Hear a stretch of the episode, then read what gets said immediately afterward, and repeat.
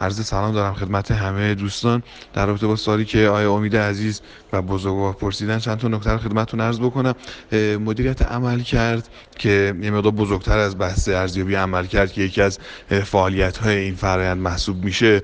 زیر مجموعه ارتقای بهرهوری کارکنان هست در چارچوب طبقه بندی PQC در گروه فرآیندهای منابع انسانی. برای این میشه چند تا فر... چند تا اکتیویتی مشخص تعریف کرد. بحث مشخص کردن اهداف شناسایی سنجه ها تخصیص و انتصاب اون به پرسنل هماهنگی و همسوی اون با حقوق دستمزد و نهایتا بحث محاسبه و پرداخت حقوق دستمزد هست که دو تا فرآیند حقوق دستمزد رو با مدیریت عمل کرد به همدیگه ارتباط میده و ورودی خروجی های اونا رو به همدیگه متصل می‌کنه.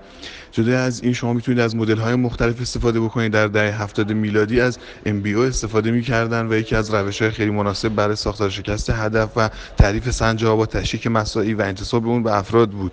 اما یکی از مدل های برتر الان در حوزه بحث مدیریت عملکرد نیروی انسانی. همون استفاده از کارت امتیازی متوازن یکی از دستورده اصلی و نورتون و کاپلان هست که شما می‌تونید از اون استفاده بکنید و شاخص ها رو در چهار وجه مالی مشتری فرآیندهای داخلی و رشد یادگیری بر مبنای اهداف استراتژی سازمان تعریف بکنید و کارت امتیازی رو به ازای پرسنل سازمانتون تعریف بکنید و انتصاب بدید.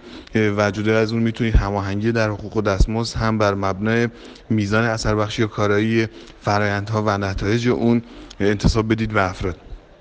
کارت امتیازی متوازن یکی از روش های خوبه چون می‌تونه استراتژی سازمان رو به عملیات یا فرآیندهای سازمان متصل بکنه و از دل اون هم میشه کارت امتیازی متوازن در آورد که بر اساس این موزون بودن اون شما می‌تونید درجه اهمیت کارهای هر پرسنل رو مشخص بکنید و وزن بیشتری به اون شاخص های مرتبطش بدید. اینجوری جهت اصلی سازمان هم حفظ خواهد شد و استراتژی سازمان همسو خواهد شد با عملکرد روزمره و کارهای روزانه افراد و امتیازات زیادی داره استفاده از این روش چون خودش یک چارچوب کاملا مشخصه و در کتاب پنجم نورتون و کاپلان یک چارچوب معرفی شده که کاملا شما می‌تونید استراتژی رو به عملیات متصل بکنید. این یکی از مزایای قضیه هست جدا از اون بحث سادگیش هست بحث تعادلی که در بحث کارت امتیازی هست چون معمولا در روش های ارزیابی دیگه برخلاف بیسی که شما هم به نتایج و اوتکام ها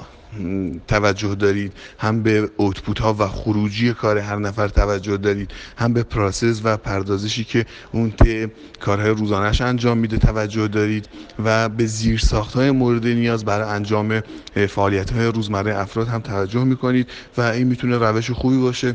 هرچند روش ارزیابی بیشتری هم وجود داره مثلا VRM هم خودش یک روش ارزیابی مناسب برای فرآیندها داره که میشه انتصاب داد به افراد. و اما بیشتر تاکیدش روی بحث کارایی هست. یعنی همون زمان ظرفیت هزینه و کیفیت. اما خب کارت امتیازی متوازن جدا از اون به نتایج مالی و نتایج مشتری هم توجه می‌کنه. جدا از این بعضی از شرکت ها رو دیدم در ایران به صورت تلفیقی میان. مثلا از بحث‌های مثل EFQM هم استفاده می‌کنن برای تولید یک روش ارزیابی نیروی انسانیشون و بعضی از شاخصهای مرتبط رو با ساختار شکست سنجه های موجود در سنجه ها و bullet point های موجود در EFQM هم تخصیص میدن به افراد.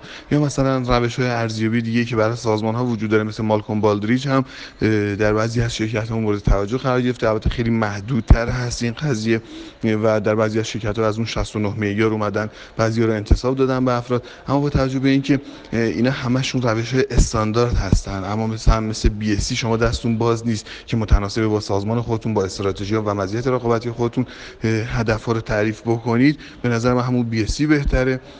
و اگر حالا در رابطه با سوالتون مسائل دیگه هم مطرح هست و کامل پاسخ سوالتون رو نتونستم بدم بنده در خدمتتون هستم.